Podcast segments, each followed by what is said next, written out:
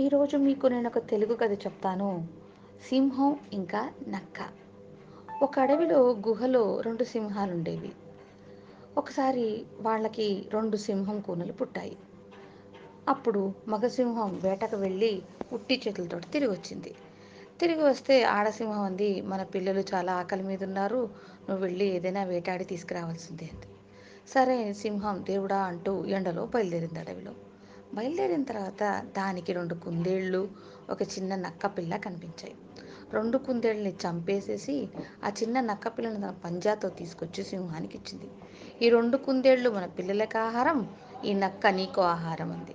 అప్పుడు సింహం అంది ఇది చాలా చిన్న కూన నా పిల్లల్లాగే ఉంది నాదొక అమ్మ మనసు దీన్ని నేను చంపలేను నా పిల్లలతో సమానంగా పెంచుతాను అని చెప్పి పెంచసాగింది. ఆ రోజు నుంచి ఆ నక్క కూడా సింహం పిల్లలతోటే పెరుగుతూ ఉంది.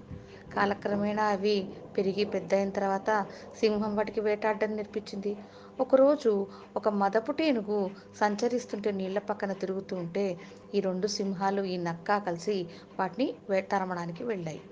ఆ ఏనుగును చూసి నక్క తన సహజ సిద్ధమైన భయంతో చెట్ల వెనక్కి వెళ్ళిపోయి దాక్కుంది.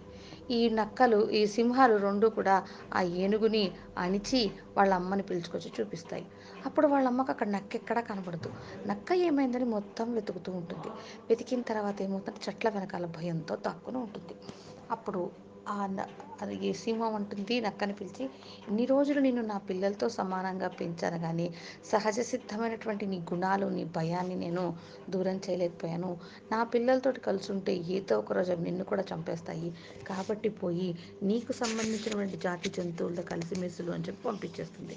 ఈ కథలో నీతి ఏంటంటే మన మూల స్వభావాన్ని ఎవరూ కూడా మార్చలేరు.